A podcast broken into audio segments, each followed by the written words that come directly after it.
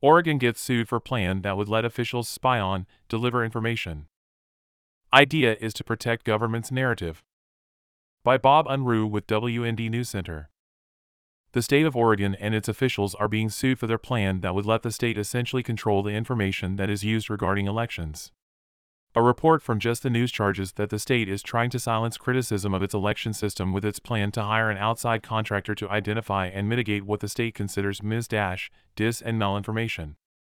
The First Amendment lawsuit names Governor Tina Kotek, a Democrat, her Secretary of State, LaVonne Griffin Valade, and Elections Director, Molly Woon. State legislators have been joined by various others, including GOP officials and talk show hosts, in the case. They want to stop any work on a request for proposal, essentially a government solicitation for a contractor to work on an election false information solution. Griffin Valade awarded just such a contract last year with a UK company, Logically AI, the report said.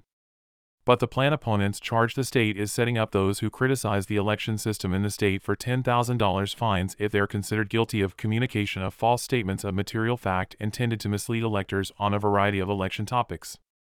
The plaintiffs also are asking for a grand jury to investigate the alleged federal manipulation of COVID 19 statistics.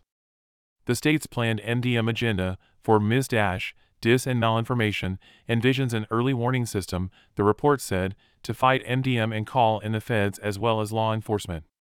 The report said the strategy is similar to one used by the Cybersecurity and Infrastructure Security Agency to censor messages it disliked in the 2020 and 2022 elections, on which the Supreme Court now is considering a challenge to its constitutionality. The state plan is for a company to monitor media, social media, and more to monitor comments and refute what the state dislikes.